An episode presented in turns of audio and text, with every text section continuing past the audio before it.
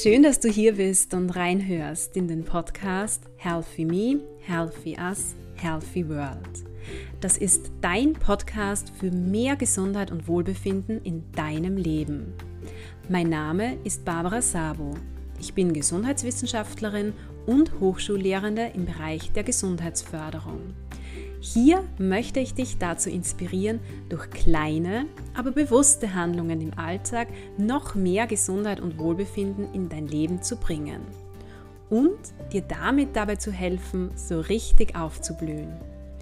Lass uns darüber hinaus gemeinsam unsere sozialen Beziehungen sowie unsere Lebens- und Arbeitsbedingungen gesundheitsförderlicher gestalten. Ich freue mich, dass du mich auf diesem Weg begleitest. In dieser Podcast-Folge hier erwartet dich ein aus meiner Sicht sehr spannendes Interview mit Martina Meister.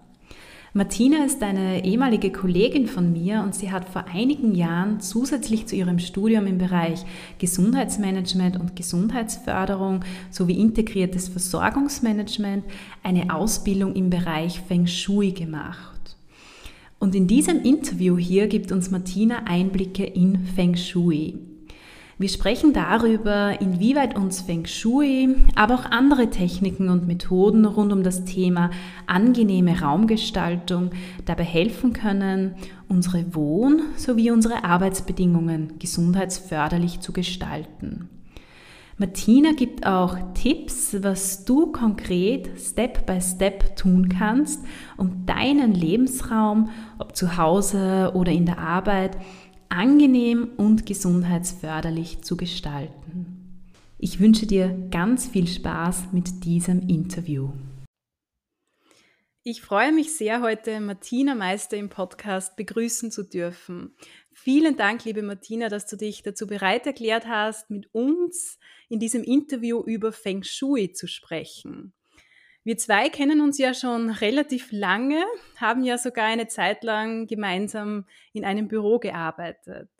Gut, aber jetzt zu Feng Shui. Feng Shui ist ja ein sehr aktuelles Thema und ich muss zugeben, auch für mich persönlich gerade jetzt sehr spannend, da wir ja gerade dabei sind, unser neues Haus einzurichten. Und ich freue mich da ganz besonders, dass du uns ein paar Tipps ähm, zum Thema Feng Shui mitgebracht hast. Bevor wir jetzt in das Thema eintauchen, würde ich dich bitten, liebe Martina, dass du dich unseren Hörern und Hörerinnen kurz vorstellst und uns erzählst, wer du bist und vor allem auch, wie du zum Thema Feng Shui gekommen bist. Ja, liebe Barbara, herzlichen Dank für die Einladung. Ich habe mich sehr darüber gefreut ja, mein Name ist Martine Meister. Ich habe an der FH Burgenland studiert, Gesundheitsmanagement und Gesundheitsförderung sowie integriertes Versorgungsmanagement. Und äh, im Moment bin ich am BFI Burgenland tätig, zuständig für den Bereich Gesundheit und Pflege. Ja, äh, zum Thema Feng Shui bin ich eigentlich schon relativ früh durch Bücher einfach gekommen. Also das Thema Wohnraum, Gestaltung von Wohnräumen hat mich eigentlich schon immer interessiert. Also ich habe schon als kleines Mädel angefangen, mein Haus zu planen.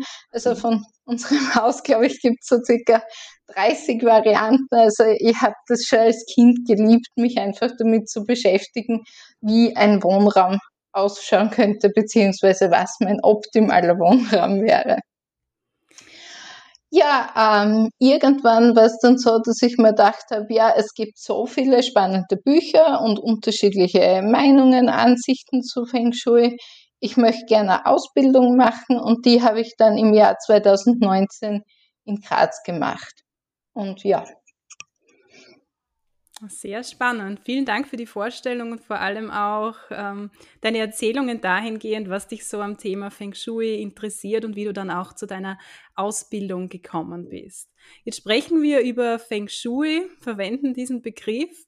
Kannst du uns vielleicht kurz erklären, was Feng Shui überhaupt ist oder kann man das überhaupt so einfach erklären? Ja, also zumindest äh, kann ich relativ einfach sagen, was Feng Shui eben für mich bedeutet. Mhm. Also ich verstehe unter Feng Shui einfach diese Harmonie zwischen Menschen und zwischen der Umwelt. Also ist meine Umwelt äh, im Einklang mit mir gestaltet, passt das einfach zusammen. Mhm. Äh, grundsätzlich kommt Feng Shui aus China, also die frühesten Aufzeichnungen über Feng Shui kommen aus der Han-Dynastie im südostlichen China, also ist eben dann über Amerika nach Europa kommen. So im Jahr 1980 war das, wie so die ersten deutschsprachigen Bücher auch dazu erschienen sind.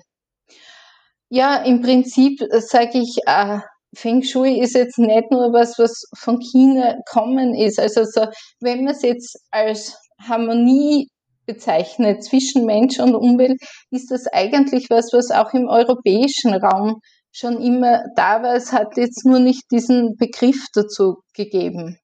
Mhm.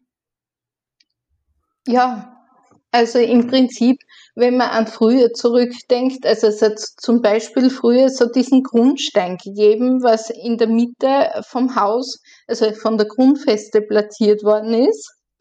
Und äh, ja, im Feng Shui ist das wieder eben aufgetaucht praktisch. Also da sagt man, okay, man hängt dann einen großen Kristall in die Hausmitte, mhm. wenn es diesen Grundstein nicht gibt. Also es gibt einfach total viele Überschneidungen eigentlich oder auch äh, also so die Wahl des Bauplatzes ist ein großes Thema im Feng Shui und beziehungsweise eben damals auch, wo äh, hat man Friedhöfe hingebaut und wo die Ahnen bestattet und es ist jetzt auch bei uns so, also ich sage Feng Shui technisch wäre halt optimal so eine kleine Anhöhe, aber nicht am höchsten Punkt. Und mhm. wenn man das jetzt ganz logisch betrachtet und man stellt sich auf einen höchsten Punkt vor einer Anhöhe, geht dort immer der Wind und man ist ungeschützt. Also es ist nicht wirklich angenehm. Und äh, am tiefsten Punkt hat man den Nachteil, äh, wenn es regnet, kann es sein, dass man überflutet wird. Also allein jetzt aus dem logischen Überlegen heraus, eine kleine Anhöhe, also so in der Mitte vom Dings, also vom Hang, ist praktisch das Bessere. Und ja, also da gibt's relativ viel, wo man sagt, eigentlich, wenn man drüber nachdenkt, ist jetzt nicht äh, irgendwas Exotisches, äh, irgendwas, was halt in China nur Relevanz hat, sondern durchaus auch etwas, was man bei uns einsetzen kann. Mhm.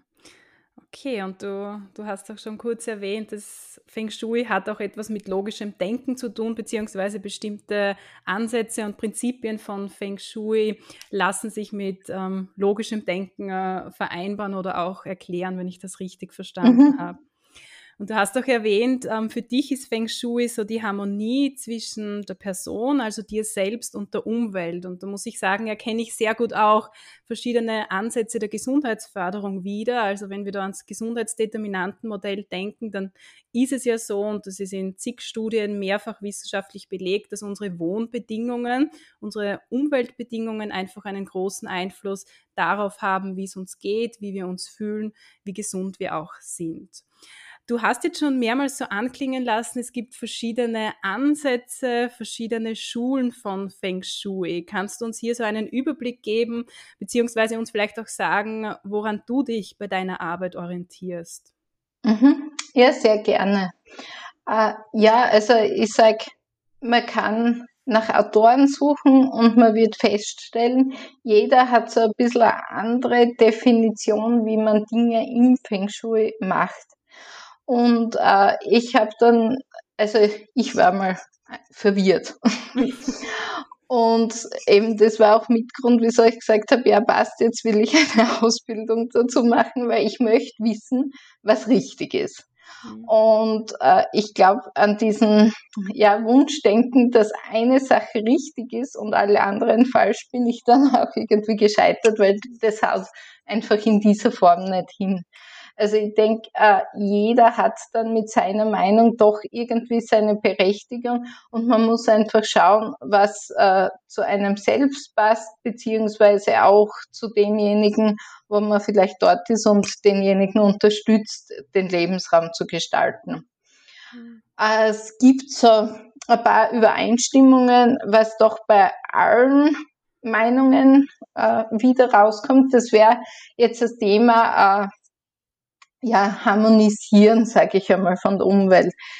Wenn man ja Feng Shui in seinem Zuhause umsetzen möchte, ist so der erste Schritt einmal, man muss entrümpeln. Man muss alles weggeben, was nicht passt, was einen nicht glücklich macht, was einen stört, was vielleicht kaputt ist oder was einen ärgert, wenn man es anschaut oder wenn man es benutzt. Also das ist alles, was eigentlich eine negative Energie erzeugt. Und das ist der erste Schritt, bevor man irgendwie jetzt wirklich in eine Technik hineingeht, dass man schaut, okay, entrümpeln, weggeben, harmonisch machen. Mhm. Äh, ja, also das ist, was wirklich alle Autoren sagen. Okay. Also und viel zu horten entspricht jetzt nicht unbedingt den, den Vorschlägen oder Prinzipien von Feng Shui. Na, außer es macht dich glücklich. Okay. Also es ist wirklich, ähm, wenn du sagst, keine Ahnung, du sammelst Ritzenhof-Gläser und die machen dich total glücklich, dann haben sie eine absolute Berechtigung bei dir zu Hause. Wenn du sagst, weiß ich nicht, die schenken alle möglichen Leute Ritzenhof-Gläser und eigentlich gefallen es dir nicht. Äh, in der Spülmaschine werden sowieso nur schier und sie ärgern dich jedes Mal, weil sie blockieren diesen Platz. Dann solltest du es weggeben. Okay, das heißt schon so ein erster Tipp, sich einzelne Gegenstände im Haus anzuschauen und sich zu überlegen, brauche ich die, machen mich die glücklich? Absolut, ja. Also das ist, glaube ich, das Allerwichtigste überhaupt, mhm. Äh, dass man da mal schaut und durchgeht und die Sachen, die nicht glücklich machen oder die man nicht braucht, dass man die weggibt. Und ich sage auch, weiß ich nicht, eine warme Skiunterwäsche ist vielleicht nichts, was einen auf den ersten Blick glücklich macht, aber sicher auf den zweiten Blick, wenn es kalt ist beim Skifahren und dir ist schön warm, dann macht es sich auch glücklich. Also es sind auch diese Gebrauchsgegenstände, bei denen man eigentlich Glück empfinden kann, wenn man ein bisschen drüber nachdenkt. Mhm. Das heißt nicht kurz anschauen und dann rasch entscheiden, weg oder da lassen, sondern sich vielleicht auch mehrere Fragen stellen oder? Ja, das glaube ich ist je nach Typ mhm. und je nachdem, wie geübt man darin ist. Okay.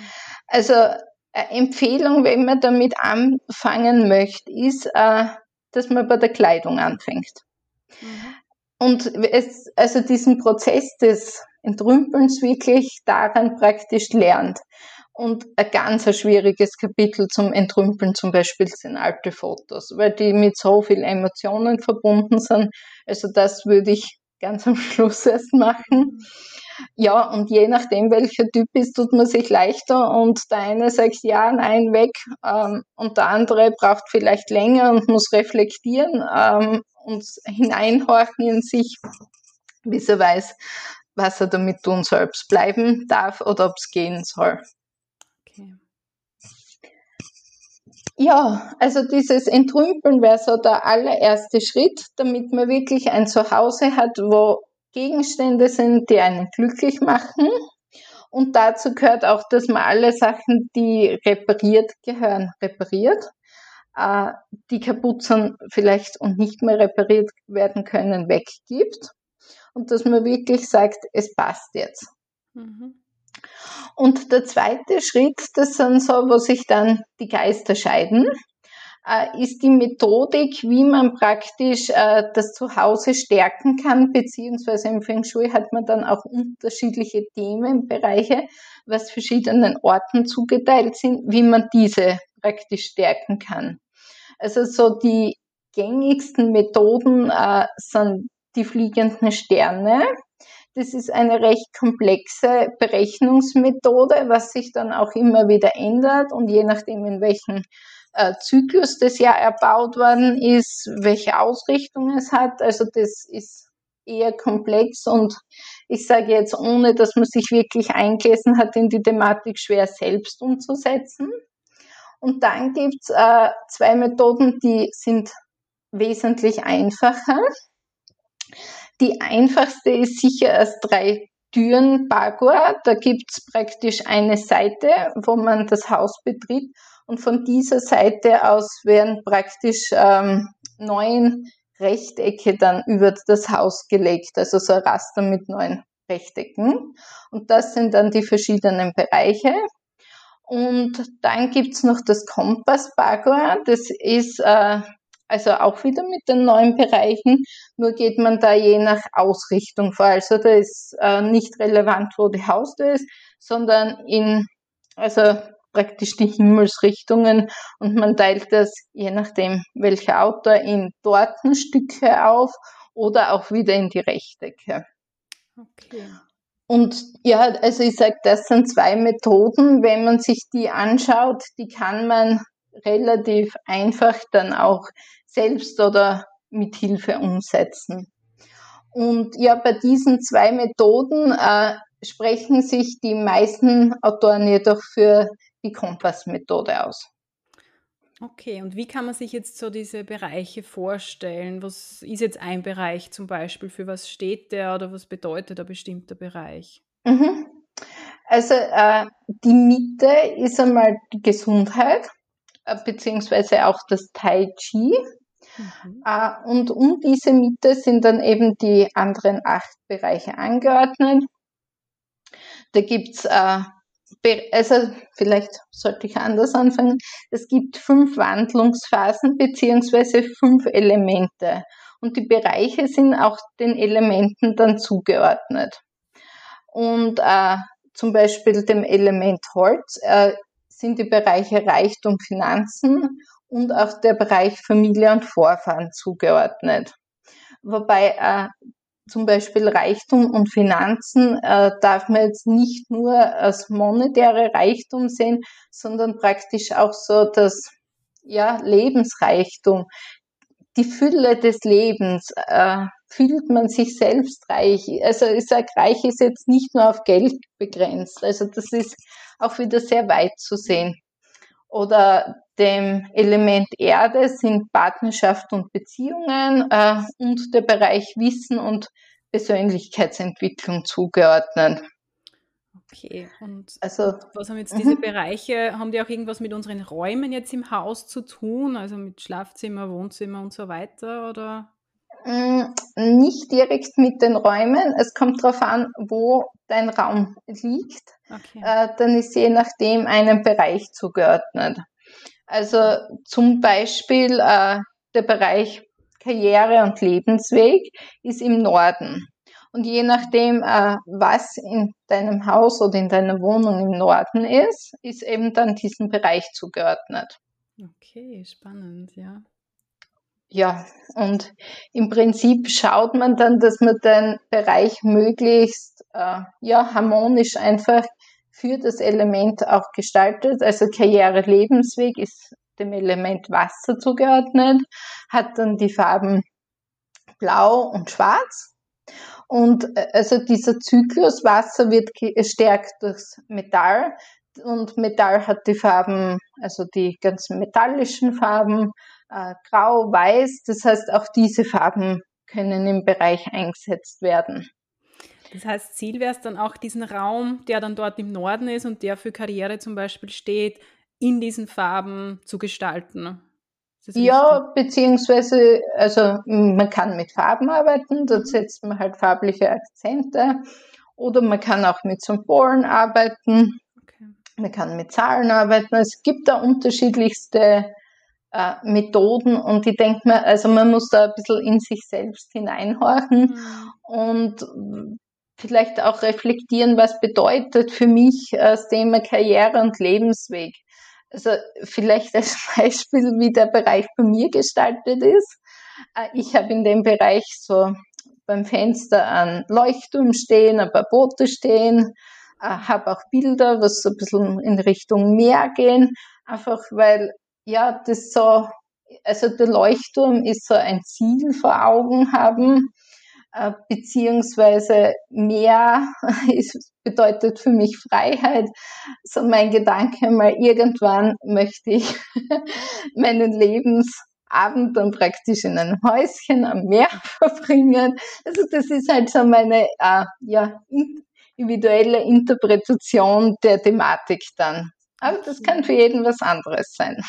Ja, sehr schön. Das heißt, man kann hier oder soll hier auch durchaus kreativ sein. Also, was ich jetzt so heraushöre, ähm, ist, dass es hier um das Experimentieren mit Farben, Formen, Symbolen, aber eben auch Materialien geht, weil du vorhin auch Metall zum Beispiel genannt hast. Absolut, ja, genau. Also äh, es gibt dann auch, äh, das ist zum Beispiel der André Bastieux, hat das in seinem Buch, der arbeitet mit Zahlencodes. Das heißt, wenn akute Probleme sind, er hat für jeden Bereich einen positiven und einen negativen Zahlencode, äh, dann kann man zum Beispiel auch diesen Zahlencode mit einem kleinen Ritual anbringen. Der muss nicht sichtbar sein, also den kann man ruhig irgendwo versteckt äh, deponieren praktisch. Und äh, ja, also das ist praktisch dann so die akute Abhilfe, wenn Probleme anstehen. Also das gibt's auch wieder. Ich sag, ja. es, ist, es gibt nicht nur eine Methodik, sondern es gibt wirklich einen Methodenpool, aus dem man dann auswählen kann, was gerade passt, beziehungsweise was auf die Person und auch die Lebenssituation passt. Okay, ja, also sehr, sehr spannend aus meiner Sicht. Ich würde jetzt gerne ein bisschen näher auch auf die Gesundheitsrelevanz eingehen. Also ein bisschen erkenne ich die Gesundheitsförderung ja hier ähm, wieder. Also die Umwelt, Wohnbedingungen sind eine wesentliche Gesundheitsdeterminante. Welchen Zusammenhang kannst du feststellen zwischen Feng Shui und Gesundheit, Wohlbefinden? Ja, also ich sage, ich glaube, es gibt einen sehr einen großen Zusammenhang. Ich glaube, es braucht nicht zwingend das Wort Feng Shui, sondern einfach, es kann genauso gut ein anderes Befassen mit dem Lebensraum sein, damit man diesen Effekt der gesundheitlichen Wirkung und des Wohlbefindens erzeugt ich denke, man braucht sich nur visualisieren, äh, wenn man nach Hause kommt und im Vorhaus liegen schon die Schuhe, die Tür geht nicht richtig auf, weil die Jacken äh, hereinhängen. Ähm, ja, da fühlt man sich nicht wohl, da will man nicht nach Hause kommen. Und das Zuhause ist doch jetzt aus gesundheitlicher Sicht ein Rückzugsort, ein Ort der Ruhe, wo man wieder Kraft sammeln kann. Und wenn der Ort nicht passt, dann kann man das nicht dann wird man immer abgelenkt, dann kann man sich auch nicht entspannen, weil man immer im Kopf hat, boah, man sollte noch das und das aufräumen und Besuch kann ich vielleicht nicht empfangen, weil es schaut so schrecklich aus bei mir. Ja, dann hat man eben diesen negativen Effekt. Und im Gegensatz dazu, wenn man sich damit beschäftigt und wirklich bewusst versucht, die Bereiche so zu gestalten, äh, dass sie einladend sind, dann kann man eben auch Kraft aus dem Zuhause schöpfen. Mhm. Und zum Beispiel jetzt dieser Eingangsbereich spielt auch ein Thema im Feng Shui, wie man den gestalten kann, weil da eben die positive Energie, das Qi hereinkommt. Und also da gibt's eben auch so die Regeln, was eben, wenn man drüber nachdenkt, relativ logisch sind. Also so, dass äh, klar markiert sein soll, dass das eben der Eingang ist mit Hausnummer, Name vielleicht, äh, beziehungsweise der Eingang vorne schon sehr freundlich gestaltet, dass man gerne hineinkommt, dann eben keine Jacken hinter der Tür, dass man die Tür nicht einmal aufbekommt, sondern wirklich, dass man frei hereingehen kann. Ja, also ich sage, das ist einfach, wenn man drüber nachdenkt, eigentlich logisch. Darum sage ich, es muss nicht zwingend Feng Shui sein, nur finde ich, Feng Shui hat ein super Regelwerk dazu mhm. und hat es halt einfach benannt. Mhm. Ja, sehr schön. Und bei deinen Erzählungen ist mir auch eingefallen, dass du ja immer so deinen Büroarbeitsplatz ähm, sehr schön hergerichtet hast. Also du hast hier auch ähm, dich auch sehr bemüht, den für dich wahrscheinlich angenehm zu gestalten. Das heißt, das Ganze trifft jetzt natürlich nicht nur auf Wohnräume zu, sondern auch auf Büros, Arbeitsplätze und so weiter, nehme ich an, oder? Natürlich. Also ich sage, ähm, man nimmt einfach das her, was einem zur Verfügung steht. Und im Büro ist vielleicht nicht einmal das ganze Büro, sondern nur ein kleiner Bereich davon. Ja. Und dort äh, gelten die Regeln aber genauso. Mhm. Beziehungsweise, wenn man vielleicht daheim noch wohnt und nur ein Zimmer zur Verfügung hat, dann ist das halt das eine Zimmer, was man gestalten kann, so dass wirklich ein Ort der Ruhe, Erholung und zum Kraftschöpfen wird. Hm. Du hast jetzt meiner Ansicht nach einen, einen, sehr logischen Zusammenhang auch zwischen unseren Wohnbedingungen, also der Einrichtung nach Feng Shui oder vielleicht auch nach ähm, anderen Techniken mit der Gesundheit, mit dem Wohlbefinden äh, hergestellt. Ähm, trotzdem die Frage, gibt es vielleicht auch irgendwelche wissenschaftlichen Belege zur Wirksamkeit von Feng Shui? Ja, also ich habe mich natürlich auch damit auseinandergesetzt, bin aber ehrlich gesagt nicht wirklich äh, zufriedenstellend fündig geworden. Mhm. Es gibt einen Artikel zum Beispiel von Medizin Transparent, äh, die haben untersucht, ob äh, Spiegel sich wirklich auf den Schlaf auswirken im Schlafzimmer und sind zur Erkenntnis gekommen, dass die wissenschaftlichen Belege eigentlich fehlen und äh, dahingehend mehr geforscht werden müsste. Und ich sage, dass man jetzt pauschal sagen kann, äh, Feng Shui ist wissenschaftlich oder unwissenschaftlich.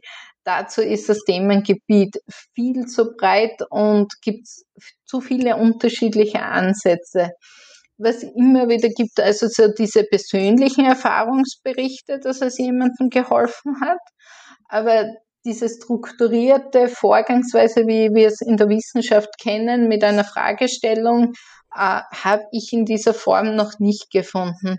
Also ich sage, wäre total ein spannender Ansatz. Man müsste sich dann halt einfach kleine Gebiete herausnehmen und versuchen, ja, wissenschaftlich zu hinterfragen und ja, einen Vergleich zu ziehen. Mhm. Okay, also klare Forschungsfragen, sich ähm, klar zu überlegen, was möchte ich eigentlich untersuchen, welchen Outcome-Parameter und welchen Aspekt von Feng Shui eigentlich genau. Also da ist mhm. Forschungsbedarf da, ja. Gut, du hast uns jetzt ja eigentlich schon so zwischendurch ein paar Tipps gegeben zur Einrichtung unseres Wohnraums gemäß Feng Shui. Also wir haben darüber gesprochen, dass man bestimmte Farben, Formen und Materialien verwenden kann, wenn man sich an diesem Bagua-Schema zum Beispiel orientiert. Hm, du hast auch erwähnt, dass natürlich die Lage ähm, des Hauses ähm, wichtig ist, also dass es super ist, wenn man auf einer kleinen Anhöhe ist. Du hast auch erwähnt, dass es natürlich wichtig ist, den Eingang freundlich ähm, zu gestalten, auch darauf zu schauen, dass vielleicht hinter der Tür keine Jacken hängen, so dass man gut und angenehm ähm, das Haus betreten kann. Gibt es jetzt sonst noch so Tipps, die du uns mitgeben kannst, ähm, die wir als Laien umsetzen können, wenn es um die mhm. Einrichtung unseres Wohnraumes geht? Also ich glaube, der allerwichtigste Tipp ist, wenn man sich damit befasst, äh, man sollte sich auf keinen Fall irgendwie verrückt machen lassen dadurch. Also wenn irgendwas nicht passt im eigenen Haus und man kann es nicht ändern, akzeptieren und gar nicht viel drüber nachdenken. Mhm. Also ich glaube, das ist einmal das Allerwichtigste dran. Also die Dinge, die man nicht ändern kann, akzeptieren und ja, einfach so gut wie möglich dann zu gestalten. Ja, also es gibt, man kann eben nach dem Bagua vorgehen, äh, sich die unterschiedlichen Bereiche anschauen und die dementsprechend gestalten das Wichtigste auf jeden Fall, was ich schon im Vorfeld gesagt habe, entrümpeln. Mhm. Und äh, zum Beispiel ein spezieller Bereich wäre Schlafzimmer. Da ist halt wichtig, da gibt's wieder einige Tipps, was total logisch sind. Also zum Beispiel äh, das Bett, wenn möglich, nicht äh, zwischen Fenster und Tür platzieren, weil das zu unruhig ist. Man sollte darauf achten, dass jetzt gerade im Kopfbereich keine Wasseradern sind, beziehungsweise keine Kreuzungen von Wasseradern. Äh, über dem Bett zum Beispiel sollte nichts Schweres hängen. Ganz logisch, könnte herunterfallen. Also das ist, äh, beziehungsweise wenn man zum Beispiel ein Bild über dem Bett hängen hat, sollte man das Bett ein paar Zentimeter wegschieben von der Wand, falls das Bild herunterfällt, damit es hinterm Bett herunterfällt und nicht auf den Kopf fällt. Oder äh, man sollte möglichst Naturmaterialien einsetzen, also geöltes Holz oder naturbelassenes Holz. Äh, Zirbenholz ist sehr positiv auch beziehungsweise auch bei den ganzen Stoffen im Schlafzimmer darauf achten, dass es wirklich natürliche Stoffe sind, Baumwolle oder Leinen. Ja, einfach jetzt den Bereich Schlafzimmer nicht als Rümpelkammer sehen, weil da schaut eh niemand rein, äh, sondern wirklich äh, sich bewusst machen, da verbringt man ein Drittel vom Tag drinnen. Mhm. Das ist ein ganz ein wichtiger Raum. Der soll so gestaltet sein, dass man zur Ruhe findet und sich erholen kann. Ja, und so ähm, ja, kann man im Prinzip durch alle Räume durchgehen und die reflektiert ja, betrachten und dann eben zuerst alles weg, was nicht hineinpasst und dann eben optimieren, so dass es zu mir, zu meinem Leben und im besten Fall auch noch zu dem Bereich laut Feng Shui passt. Mhm. Okay. Was mich jetzt noch interessieren würde, wenn ich das einmal gemacht habe und relativ zufrieden bin, wie die Räume jetzt sind, also ich habe entrümpelt, habe so ein bisschen gestaltet, vielleicht auch entsprechend ähm, Feng Shui, mhm. bleibt, soll das dann so bleiben für die Ewigkeit oder sollten wir das in regelmäßigen Abständen machen? Na, also für die Ewigkeit finde ich nicht. Okay. Zumindest ich bin so ein Mensch, ich könnte das nicht für die Ewigkeit. Allein, wenn ich an die Deko denke, ähm, ich dekoriere fünfmal im Jahr um, so nach den Jahreszeiten und so. Äh, aber ich glaube, da gibt es auch wieder die unterschiedlichen Typen. Es gibt Typen, die sagen, sie machen es einmal und dann passt es einmal für einen langen Zeitraum. Mhm. Aber nur weil man es einmal gemacht hat, muss es jetzt nicht für immer so bleiben, weil ich denke, man, man verändert sich selbst ja auch. Also sollte sich der Lebensraum auch dementsprechend wieder anpassen. Und allein, wenn man denkt, wenn man kleine Kinder hat, äh, schaut der Lebensraum komplett anders aus, wie wenn dann die Kinder groß sind, vielleicht außer Haus sind.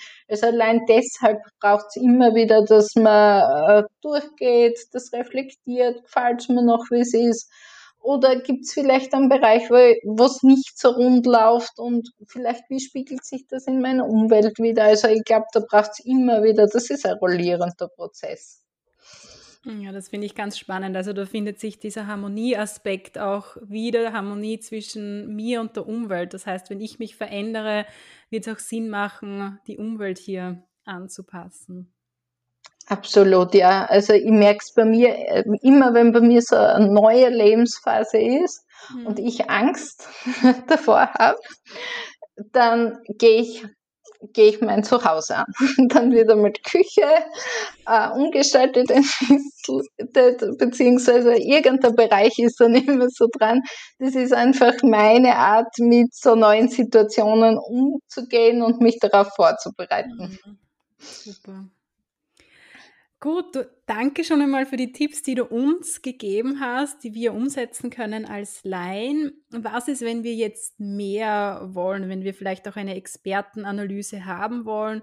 Wohin können wir uns da wenden oder was, was kann man da tun? Mit wem kann man da Kontakt aufnehmen?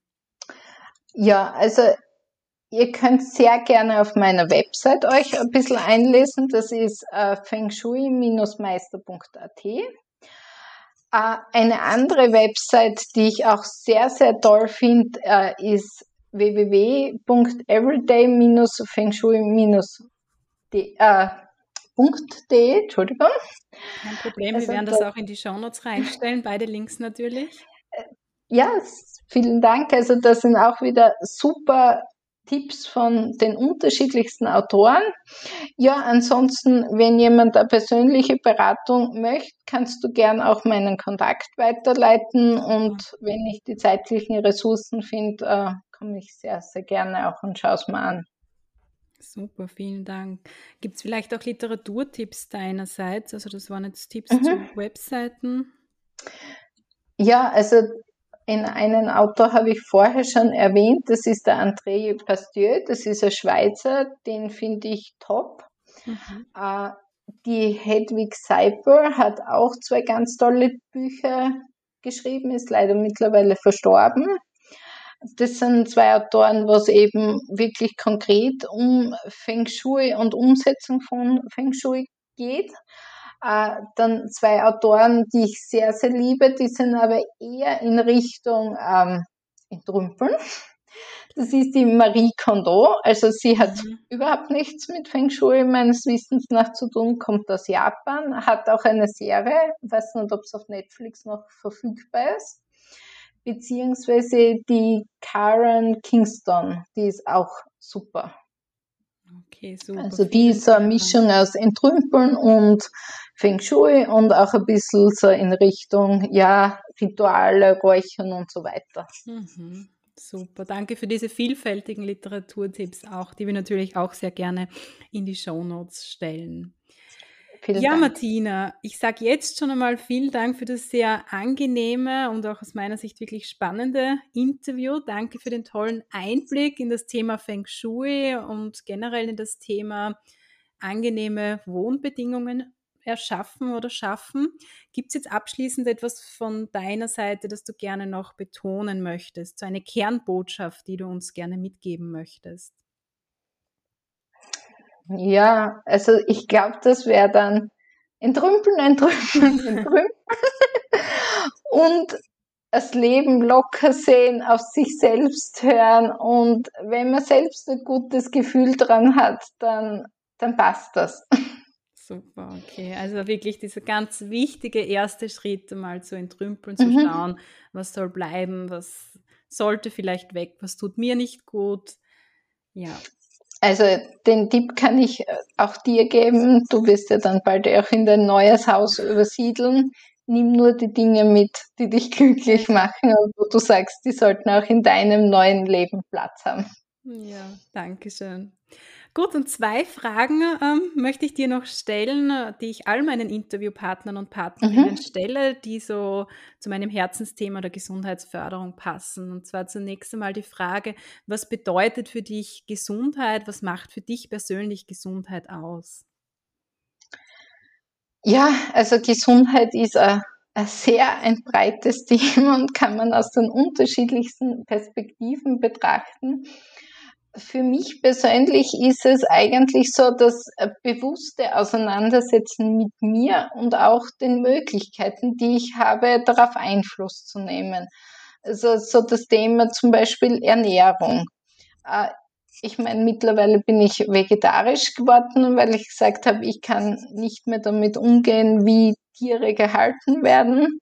Mhm. Das kann ich einfach nicht mehr mit mir selbst vereinbaren, aber einfach so das Bewusste. Äh, also ich bin keiner, der jetzt Fleisch grundsätzlich verurteilt, aber so, dass man reflektiert, konsumiere ich wirklich gutes, nachhaltiges, äh, faires Fleisch oder genauso das soziale Umfeld.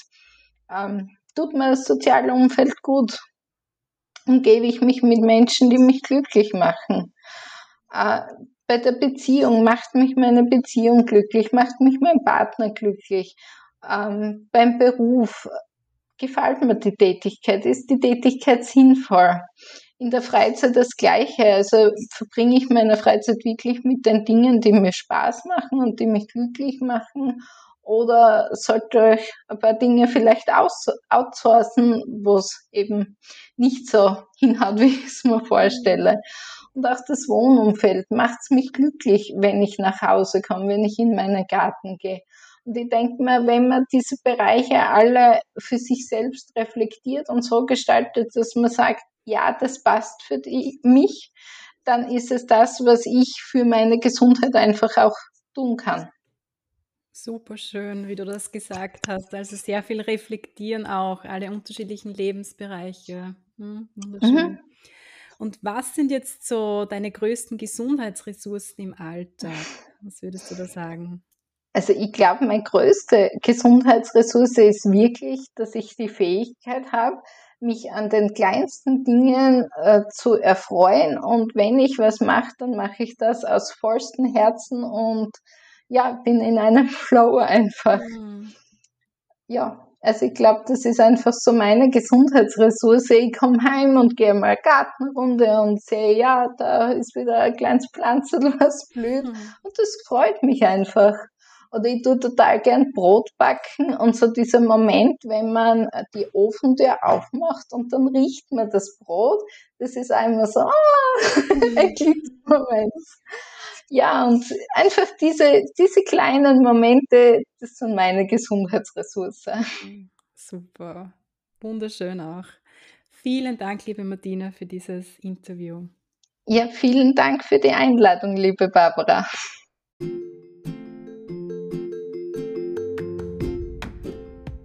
Ich hoffe, du hast durch diese Folge einen ersten Einblick in Feng Shui und andere Methoden rund um das Thema angenehme Wohn- und Arbeitsraumgestaltung erhalten.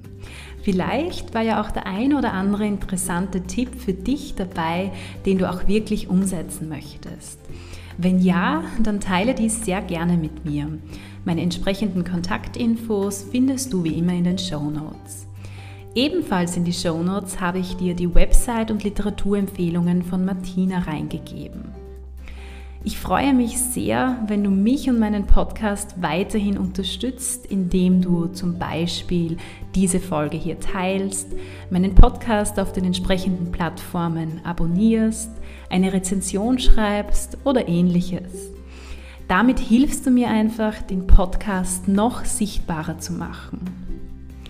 Ich freue mich sehr, wenn du beim nächsten Mal wieder dabei bist und wünsche dir bis dorthin eine wunderschöne Zeit.